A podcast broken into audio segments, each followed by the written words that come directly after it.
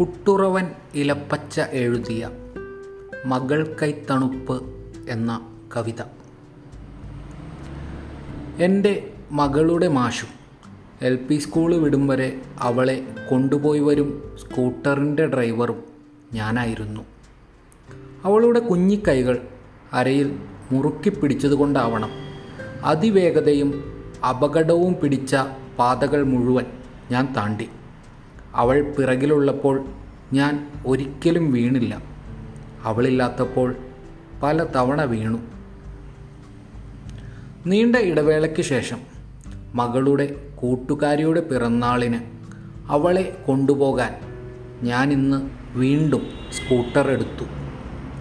പണ്ട് L P സ്കൂളിലേക്ക് പോയ അതേ വഴിയിലൂടെ മുഖം മൂടിയും തലമൂടിയുമിട്ട് മരനിഴലുകളുടെ തലോടലേറ്റ് വേഗതയൊട്ടുമില്ലാതെ അച്ഛനും മകളുമായി ഞങ്ങൾ പോകുന്നു.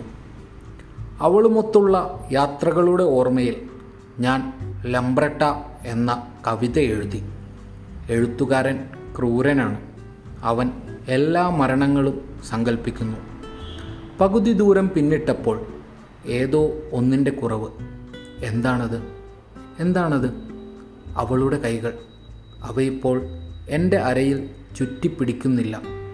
അച്ഛനെ നായകനാക്കാൻ വേഗം വേഗമെന്ന് മത്സരിപ്പിക്കുന്നില്ല. അവളുടെ കൈകൾ സ്കൂട്ടറിന്റെ പിറകിലെ ജീവനില്ലാത്ത കമ്പിയിൽ പ്രയാസപ്പെട്ട് പിടിച്ചിരിക്കുന്നു. അവൾ വലുതായിരിക്കുന്നു. പെൺകുട്ടി വളരുകയെന്നാൽ അവളുടെ അച്ഛനിൽ നിന്ന് അകലുകയെന്നാവുമോ?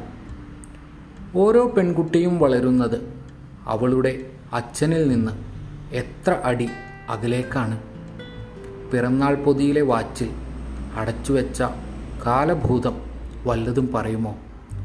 ചുറ്റിപ്പിടിക്കും മകൾ കൈ തണുപ്പ് കിട്ടാതെ അവളെ പ്രസവിക്കാത്ത എന്റെ അടിവയർ ചുട്ടുപുള്ളി.